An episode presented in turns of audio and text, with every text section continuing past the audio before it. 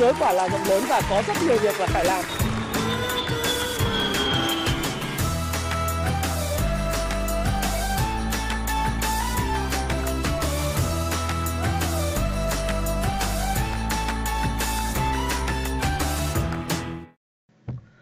Vâng, xin chào mừng tất cả các bạn đã quay trở lại với channel của Thái Phạm và ngày hôm nay thì à, chúng ta lại cùng gặp nhau 8 giờ tối trong chuyên mục nhịp đập thị trường của tuần mới. Tuần này là tuần 27 tháng 2.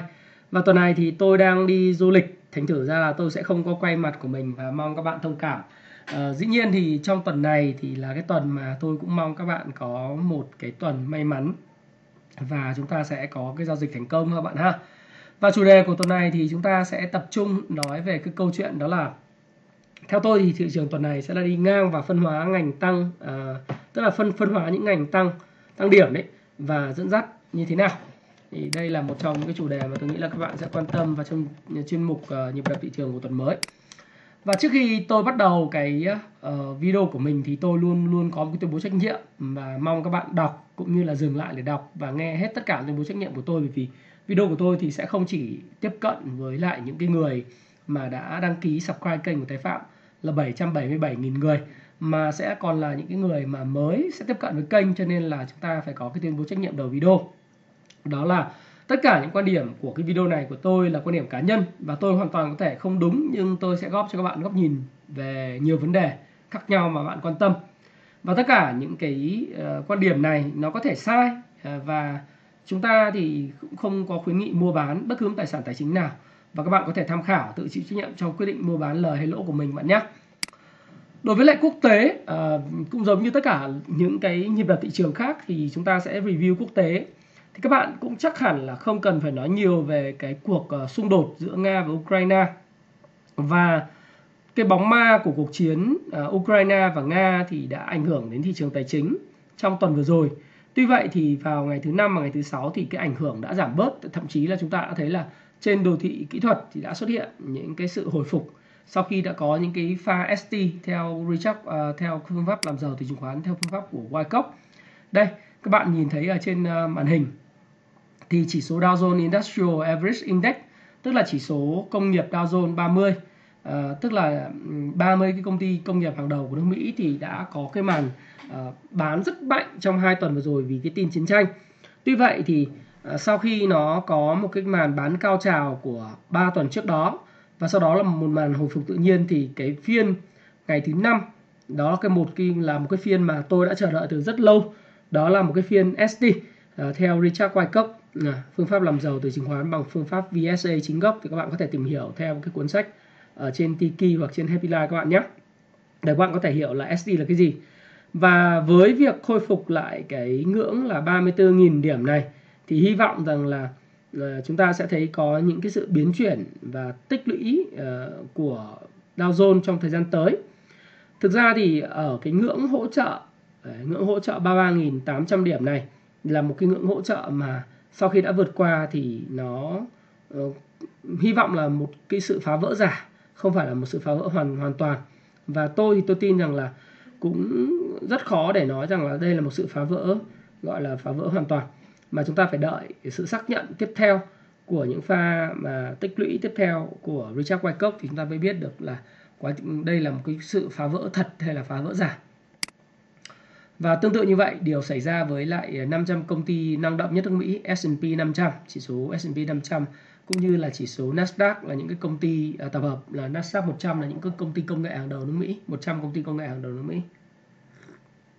Và chúng ta cũng thấy rằng là với thị trường chứng khoán Mỹ thì về cơ bản là như tôi đã phân tích với các bạn trong các cái video trước đây trong hai ba tuần trước thì uh, trên tất trên tất cả những cái việc mà giao tranh chiến tranh căng thẳng địa chính trị thì theo thống kê là không ảnh hưởng đến chứng khoán Mỹ bởi vì là đấy là trong ngắn hạn thì có thể ảnh hưởng về mặt tâm lý nhưng trong dài hạn thì những quyết định của Fed sẽ ảnh hưởng nhiều hơn đến thị trường chứng khoán Mỹ tức là những vấn đề liên quan đến tín dụng và tiền hơn là những cái câu chuyện là đánh nhau tận xa xôi ở Afghanistan hay là đưa quân vào đánh Iraq, Iran hay là cái gì đó thì tất cả những cái câu chuyện đó thì nó chỉ tác động ngắn hạn thôi. Thì đến thời điểm này có thể nói là chứng khoán Mỹ thì đã có những cái nhịp ờ, điều chỉnh đặc biệt đối với các chỉ số công nghệ thì là nó điều chỉnh cũng khá là sâu đấy. Và sự điều chỉnh này thì phần nhiều uh, nó được dẫn dắt không phải là bởi chiến tranh mà là vấn đề là cái kỳ vọng về việc nâng lãi suất của Fed đã khiến cho tiền sẽ không còn rẻ đi. Thì đấy là một cái ờ, sẽ khiến cho tiền không còn rẻ đi. Đấy là một trong những cái nguyên nhân quan trọng nhất của lý do tại sao. Chúng ta nhìn vào cái đồ thị của cái uh, Ờ, lợi suất trái phiếu chính phủ Mỹ 10 năm thì chúng ta thấy rằng là cái xu hướng uptrend xu hướng tăng giá vẫn đang trong quá trình tiếp tục diễn ra. Và chính điều này thì cũng cho thấy rằng là nếu mà cái lợi suất trái phiếu chính phủ Mỹ mà tiếp tục uptrend thì điều này có nghĩa rằng là gì? Điều có nghĩa rằng là cái giá coupon uh, thực tế của các cái lợi ờ, cách cái trái phiếu chính phủ Mỹ 10 năm nó sẽ còn giảm xuống. Và điều này cũng cho thấy rằng là cái khẩu vị nhà đầu tư đối với lại việc là giữ những cái tài sản an toàn như là trái phiếu nó không có cao. Uh, và cái việc uptrend này thì nó sẽ tạo ra cái lợi nhuận rất tốt cho ngành ngân hàng của Mỹ. Và cũng như là chúng ta thấy rằng là về mặt lâu dài về lâu dài thì thị trường chứng khoán Mỹ thì cũng có thể sẽ có những cái sự phân bổ về tiền nhiều hơn ờ, là là trái phiếu. Thì đấy là một trong những cái mà chúng ta có thể là nhìn thấy vào những đồ thị này. Đấy. đấy là đối với lại thị trường chứng khoán quốc tế mà, mà tiêu biểu là thị trường chứng khoán Mỹ thì cái căng thẳng uh, của Nga và Ukraine thì chúng ta sẽ không cần phải phân tích quá nhiều nữa bởi vì là quá nhiều báo chí nói hàng ngày. Và như tôi nói các bạn thì cái việc mà Nga và Ukraine đánh nhau ấy thì nó nó là một cái câu chuyện mà sẽ diễn ra suốt năm 2022 và có lẽ là trong để mà đạt được cái hòa bình hay là để đạt được những cái sự mà uh, ngoại giao để thỏa thuận với nhau một cái thỏa thuận chấm dứt và đình chiến rút quân về nước ấy, thì có lẽ là nó sẽ phải mất cả năm 2022 để giải quyết hiện nay thì cập nhật tình hình ấy, là chúng ta nói rằng là um, cái việc đánh nhau này uh, lúc đầu thì tôi cũng nhận định là chỉ là dọa nhau thôi nhưng đó cũng là một cái nhận định mà tôi nghĩ là sai. Và đến thời điểm này nó là sai. Và như tôi nói các bạn thì rất là nhiều lần đó là thái phạm hoàn toàn có thể sai. Tuy nhiên cái quan điểm của tôi sẽ góp cho các bạn rất nhiều góc nhìn. Uh, quan trọng là khi mà chúng ta nhận định tình hình thì chúng ta phải uh, thêm được những cái uh, những cái suy suy ờ, suy luận của chúng ta về việc là tác động của nó nhiều hơn là đúng hay sai. Và thứ hai nữa là gì? Khi sai thì chúng ta nhanh nhanh chóng là cập nhật thêm những cái tình hình mới để xem những cái luận điểm của mình ấy nó có bị thay đổi về liên quan đến lớp tài sản hay không. À, thú thật là các bạn là tôi chưa bao giờ quan tâm đến câu chuyện là thúc đẩy những cái quốc gia đánh nhau. Và thứ nhất cái thứ hai nữa là tôi cũng không quan tâm đến câu chuyện về uh, Ờ, quá nhiều về về về chính trị của các nước theo cái kiểu là là yêu người này ghét người kia.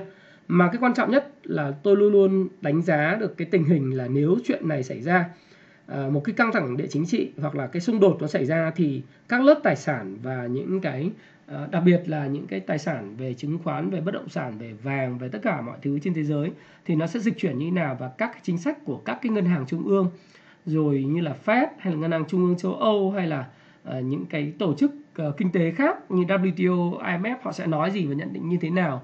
Điều đó ảnh hưởng đến chính sách và hành động của họ ra sao đối với tôi là quan trọng.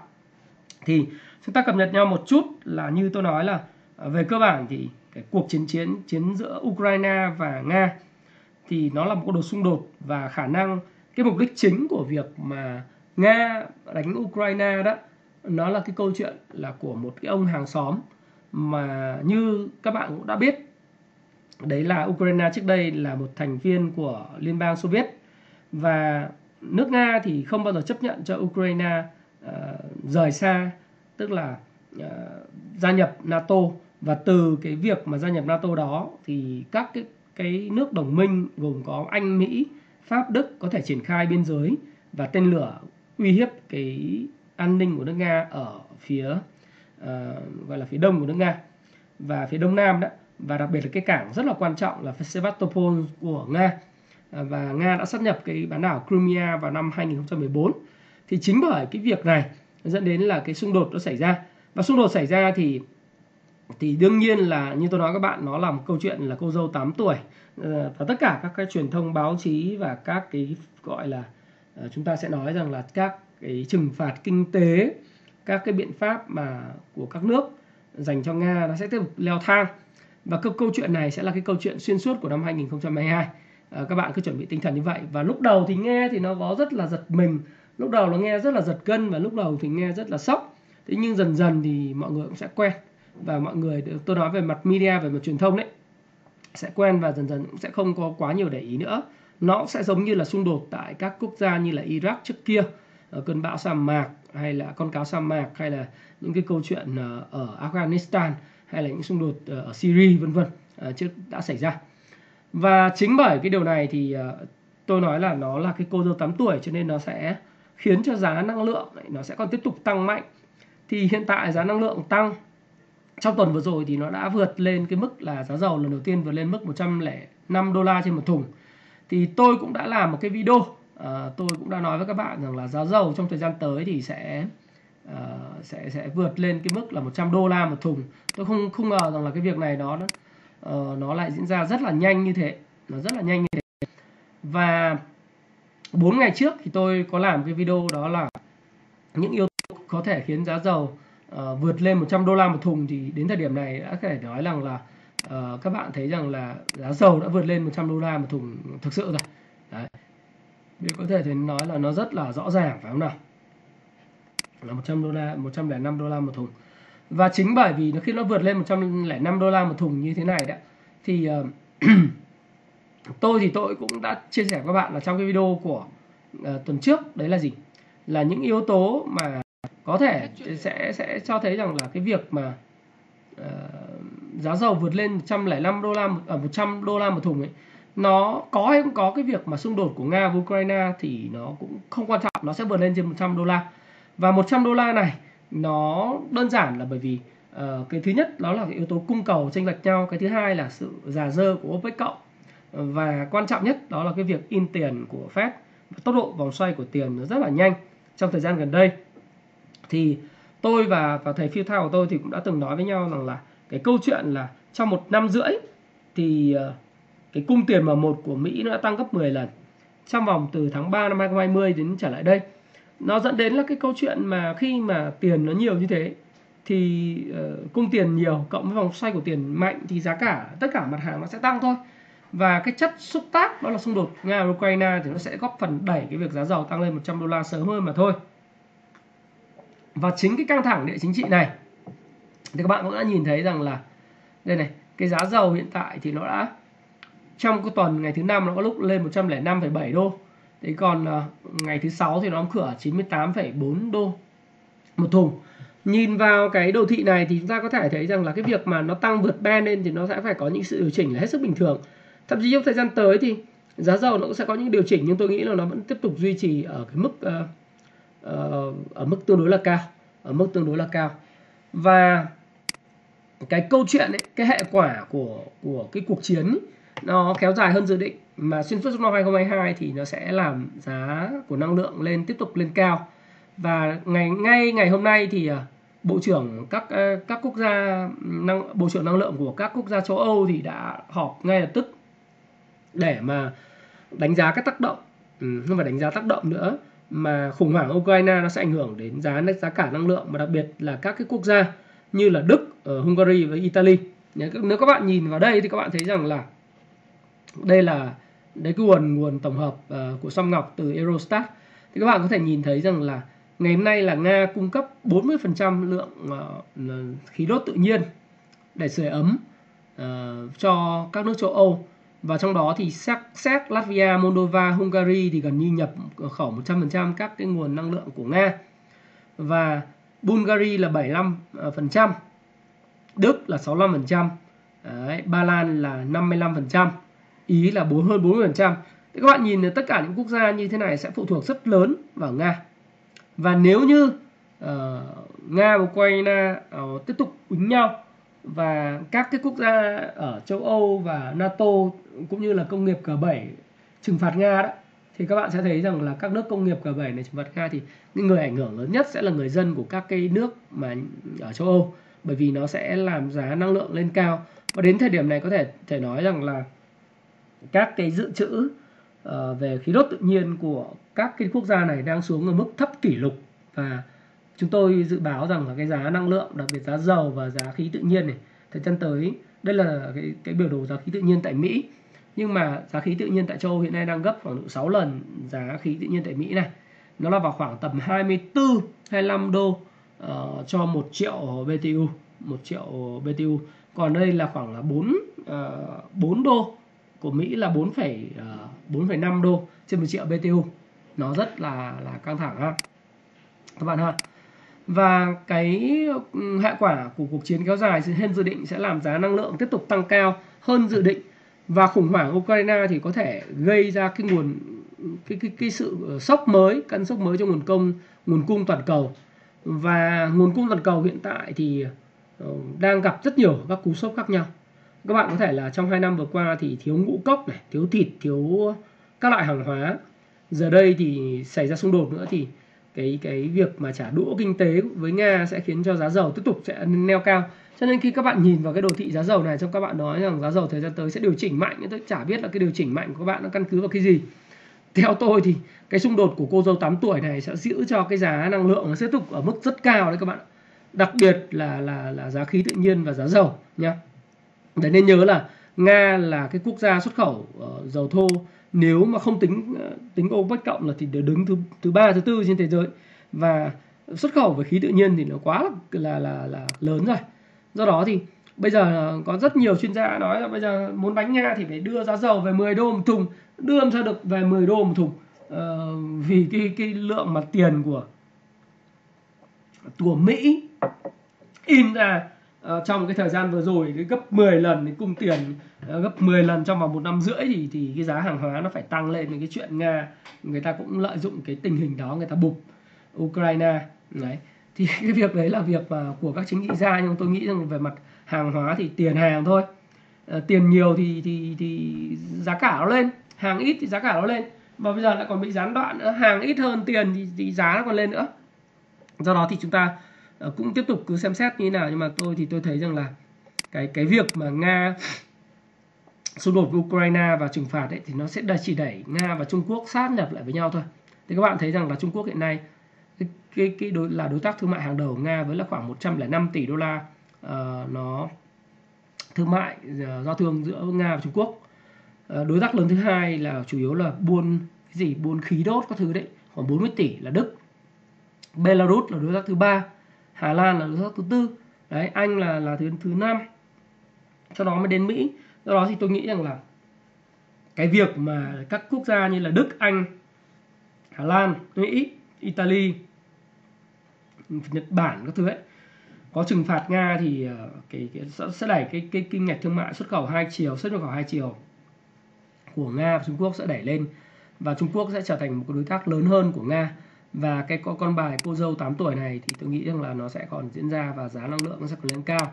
Ờ, trước đó thì các bạn biết rằng là nó trong cái cuộc gặp mà để mà thống nhất tôi dùng cái từ như vậy. Với lại ông ờ, Tập Cận Bình vào ngày 4 tháng 2 vừa rồi. Hôm nay là ngày 27 tháng 2 à, ờ, thì các bạn biết là trong cái ngày thứ sáu ngày 4 tháng 2 trước cái lễ chiêu đãi của uh, ông Tập Cận Bình về Olympic mùa đông đấy. Thì có mời ông Putin qua. Ông Putin qua dự. Tôi nghĩ là hai bên hai nhà lãnh đạo này cũng đã thỏa thuận với nhau một cái thỏa thuận gì đó rất là đặc biệt rồi. Cái thỏa thuận gì đó rất đặc biệt đó là Trung Quốc sẽ ủng hộ Nga trong cái cuộc chiến với tại Ukraine. Và ngược lại thời gian tới nữa thì Nga sẽ ủng hộ Trung Quốc trong một cuộc chiến gì đó nữa trong tương lai. Tôi nghĩ là như vậy. Đấy cuộc chiến gì đó thì các bạn có thể nghĩ là một cái cuộc chiến gì uh, mà Trung Quốc có thể uh, Trung Quốc có thể là sẽ tiến hành trong thời gian tới và có sự ủng hộ của Nga. Uh, đương nhiên là một con bài nào đó một con bài nào đó trên bàn cờ chính trị thế giới nó sẽ ảnh hưởng tới kinh tế chính trị và đặc biệt là với đầu tư.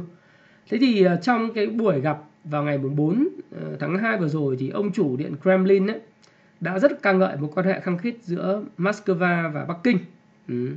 và ông cho rằng là uh, cái cái quan hệ để phát triển theo hướng uh, hữu nghị và đối tác chiến lược và chưa từng có trong tiền lệ túm lại là ca ngợi lẫn nhau và ông Putin thì cũng đã uh, một hợp đồng cung cấp chuẩn bị một hợp đồng cung cấp mới 10 tỷ mét khối ừ, khí tự nhiên cho vùng viễn đông uh, của Trung Quốc từ vùng viễn đông của Nga và ông nói rằng là vẫn câu rất là lời có cánh như sau là tôi đã quen biết chủ tịch Tập Cận Bình từ rất lâu và là là bạn tốt và những chính trị gia có chung nhiều quan điểm trong giải quyết các vấn đề của thế giới và chúng tôi luôn luôn duy trì uh, liên lạc chặt chẽ tiếng nói về vấn đề thế giới thì chắc chắn là tiếng nói liên quan đến việc là sẽ giảm bớt cái sự phụ thuộc vào Mỹ và hình thành một cái thế giới đa cực đó là cái điều rất, rất quan trọng và ông nói rằng khả năng phối hợp chính sách đối ngoại giữa Nga và Trung Quốc được dựa trên ờ, cách tiếp cận gần gũi và trùng khớp trong nỗ lực giải quyết các vấn đề toàn cầu lẫn khu vực.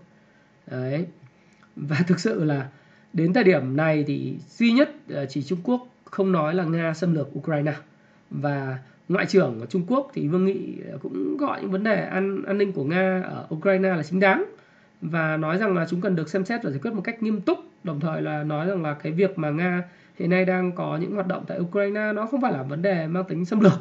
Thì thì tôi cũng không biết là cái chuyện này như thế nào nhưng rõ ràng là Nga và Trung Quốc hiện nay đang bắt tay nhau trong công việc là cùng uh, Ờ, đối phó với lại những áp lực gia tăng của các cái quốc gia phát triển như Mỹ, Anh và ờ, và Đức thí dụ như vậy. Nhưng đặc biệt là nhắm tới Mỹ nhắm tới Mỹ. Thế thì ờ, với những cái sự phối hợp hợp tác như vậy và cái địa chính trị nó cứ căng thẳng mãi ấy, thì tôi dừng lại đây tôi nói phân tích cho các bạn để các bạn có thể hiểu rằng là cái giá năng lượng này này cái giá dầu này các bạn mong là ở những cái cây nến này nó xấu nó sẽ điều chỉnh. Tôi tin rằng trong ngắn hạn thì cái gì lên cao thì nó phải có sự điều chỉnh nhưng mà sự điều chỉnh này thì sẽ không lâu. Bởi vì thứ nhất là nó sẽ liên quan đến câu chuyện là cung và cầu. Cung cầu hiện nay vẫn chưa có khớp, lại với nhau. Cái thứ hai nữa là tiền của mỹ quá nhiều in ra quá nhiều. Thứ ba nữa là cái xung đột này nó sẽ còn tiếp tục cứ leo thang và kéo dài. Đấy, nó không có dễ dàng dừng lại đâu. Đấy. tuy vậy thì tôi quan tâm nhiều hơn à, tôi quan tâm nhiều hơn đến cái câu chuyện là ừ vậy thì cái xung đột Ukraine và Nga Ờ, cùng cái sự đi xuống của nền kinh tế toàn cầu nó sẽ ảnh hưởng như thế nào tới uh, cái quyết định của Fed? Thế thì uh, Fed hiện nay thì đã sẵn sàng cho việc nâng lãi suất lần đầu tiên uh, kể từ tháng 3 năm 2020 sau khi giảm cái lãi suất về mức 0% thì tháng 3 năm nay 2022 thì Fed đã dự kiến là nâng lãi suất lần đầu. Và nền kinh tế Mỹ thì theo mọi người đó là khỏe mạnh Đấy, chi tiêu tiêu dùng vốn chiếm 2 phần 3 hoạt động kinh tế Mỹ thì đã tăng 2,1% trong tháng 1 Đấy, sau khi giảm 0,8% trong tháng 12 trong năm 2021 tuy vậy thì chi tiêu tiêu dùng nói chung là là ok. Lạm phát thì đã vượt qua mức 2% của cục dự trữ liên bang Mỹ rồi và sức mua của hộ gia đình đang suy yếu. Đấy, thì nhiều nhiều chuyên gia tin tưởng rằng là tăng trưởng kinh tế quý này sẽ nằm dưới mức 2%.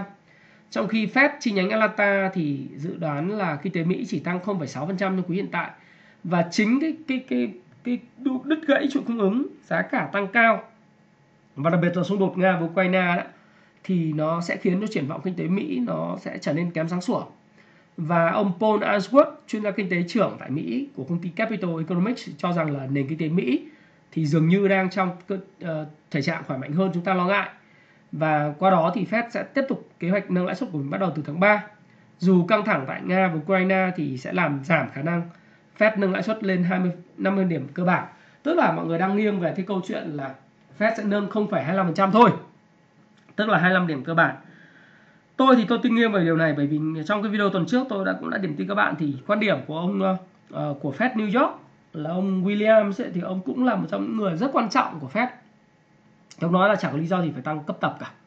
Do đó thì cái câu chuyện nga ukraine nó là cái chất xúc tác để khiến cho cái việc tăng lãi suất của Fed nó sẽ trở nên là chậm hơn.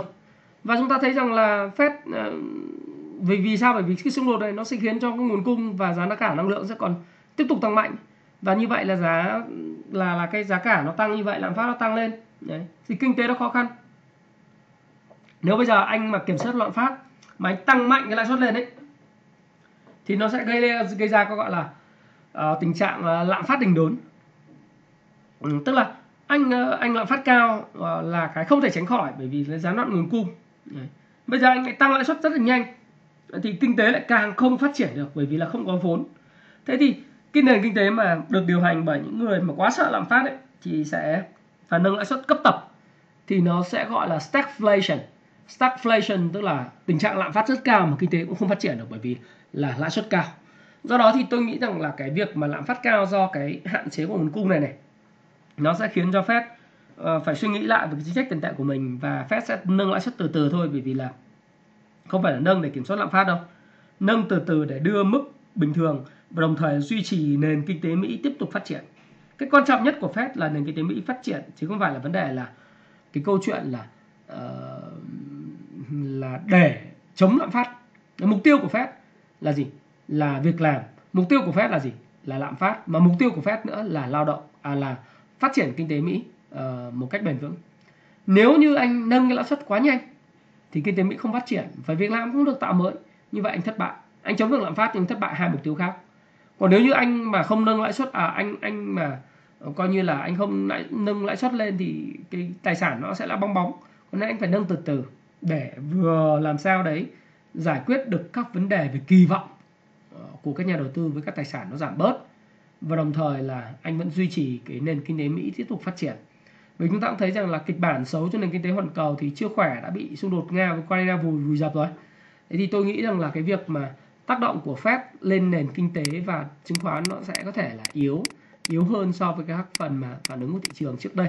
Có nghĩa là Fed sẽ nâng lãi suất trong uh, năm nay vào khoảng ờ, uh, 5 lần nhưng mỗi lần nó sẽ chỉ vào khoảng 0,5% mà thôi. Đấy, dần dần sẽ bình thường hóa và các bạn biết đấy đây là áp lực của Trung Quốc này các bạn thấy là Trung Quốc uh, cũng thế. Uh, các hàng hóa như là cà phê dầu thô mỹ phẩm tăng hết. Và nếu bây giờ nâng thêm lãi suất nữa thì nền kinh tế đình đốn chả ai làm việc được gì. Đấy là cái mà ngu xuẩn nhất của lãnh đạo thế giới. Do đó thì vẫn phải nâng lãi suất để kiểm soát lạm phát nhưng nâng từ từ. Nâng có lộ trình và có thông báo. Đấy. còn đối với lại chứng khoán Việt Nam thì sao? Chứng khoán Việt Nam thì uh, chúng ta sang phần 2 là chứng khoán Việt Nam chứng khoán Việt Nam hiện nay thì tôi vẫn nghĩ rằng là có cơ hội vượt đỉnh à, khá là lớn khi các dòng cổ phiếu lớn cân bằng. Tuy vậy thì tâm lý ảnh hưởng tác động của Nga và Ukraine thì có thể khiến thị trường phân hóa đi ngang. Và tôi thì tôi vẫn cho rằng là thị trường phân hóa đi ngang chẳng, chẳng vấn đề gì khi mà tiền vẫn đang lan tỏa trong các dòng hưởng lợi. Thì các bạn thấy rằng là các cái bài báo hiện nay gần đây có các chuyên gia phân tích thì tôi cũng đồng tình với họ là các cái căng thẳng nga ukraine thì cũng không ảnh hưởng gì đến chứng khoán việt nam cả đặc biệt với cái sự phát triển của của kinh tế việt nam nó phụ thuộc vào cái chính sách tài khóa chính sách tiền tệ của việt nam cũng như là sức mạnh nội tại của doanh nghiệp nó có thể vượt qua giai đoạn này. Hơn là cái câu chuyện là uh, hơn là câu chuyện nga ukraine nga ukraine đánh nhau thì thực tế ra thì cái kinh ngạch xuất khẩu của Việt Nam sang Ukraine cũng không lớn. Và tương tự như vậy thì nó cũng không ảnh hưởng gì đến quá nhiều đến đến đến Việt Nam ở thị trường của Nga. Đấy thì ờ, không quá lớn và nó không ảnh hưởng nhiều đến sự phát triển tích cực của chứng khoán Việt Nam. Và hiện tại thì cái lượng ờ, đầu tư lượng tiền đến nay các nhà đầu tư đang nằm trực chờ các tài khoản để giải ngân ý, nó lên tới 200.000 tỷ tiền tiền tiền mặt. À, có 200.000 tỷ đồng margin và 100.000 tỷ đồng nằm trên 5 triệu tài khoản chưa hành động. Đó là những người này vẫn đang đợi thị trường sập để mua. Ừ. thanh khoản thì chỉ 20.000 tỷ nhưng mà họ vẫn đang có khoảng 100.000 tỷ 200.000 tỷ á và đây là một sự thận trọng. Thì, thì cái vấn đề là cái việc này sẽ dừng tới là những người mà đang chờ đợi bắt đáy rất là nhiều và tiền rất nhiều. Mà tiền nhiều thì thường là thị trường khó khó có thể có những cái biến động giảm mạnh lắm. Rất khó rất khó. Này và tôi nghĩ rằng nếu có giảm thì nó sẽ là phân hóa đi ngang có dòng tăng gió dòng giảm và những dòng tiền vẫn lan tỏa cổ phiếu khác bởi vì giai đoạn đầu năm bao giờ cũng là giai đoạn rất tốt. Và đối với một số nhà đầu tư thì người ta cũng chả sợ cái tâm lý liên quan đến câu chuyện Ukraine đâu. Ờ, họ cũng nói rằng là mua khi có tiếng súng và bán khi nghe tiếng kèn.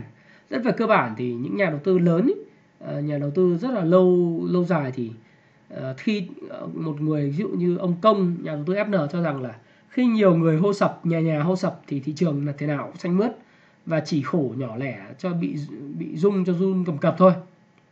Đấy. Và thực sự là nhà đầu tư bị chi phối và sợ hãi với tâm lý nhiều hơn là cái câu chuyện là cái tác động ảnh hưởng bởi vì tôi nói là cái cuộc đấu tranh đánh nhau là cách Việt Nam khoảng hơn 10.000 km thì chả ảnh hưởng gì đến Việt Nam cả. Nên sao các bạn phải lo lắng đúng không đấy thì chúng ta cũng sẽ nói là nói chung là một số bẫy tâm lý trên thị trường là nếu nghe tin xung đột đã vội vã xả hàng thậm chí ờ, giữ, nghĩ đến chuyện rút tài khoản chứng tỏ nhà đầu tư là thiếu dũng cảm. Và ngay cả khi có chiến tranh thì thậm chí tiền vẫn chảy về những nước có tình hình kinh tế chính trị ổn định như Việt Nam và đó đó là cái cơ hội tốt đầu tư thì các bạn cũng thấy rằng là uh, lật lại lịch sử của Việt Nam đi thì những lúc mà chúng ta xung đột từ năm 1970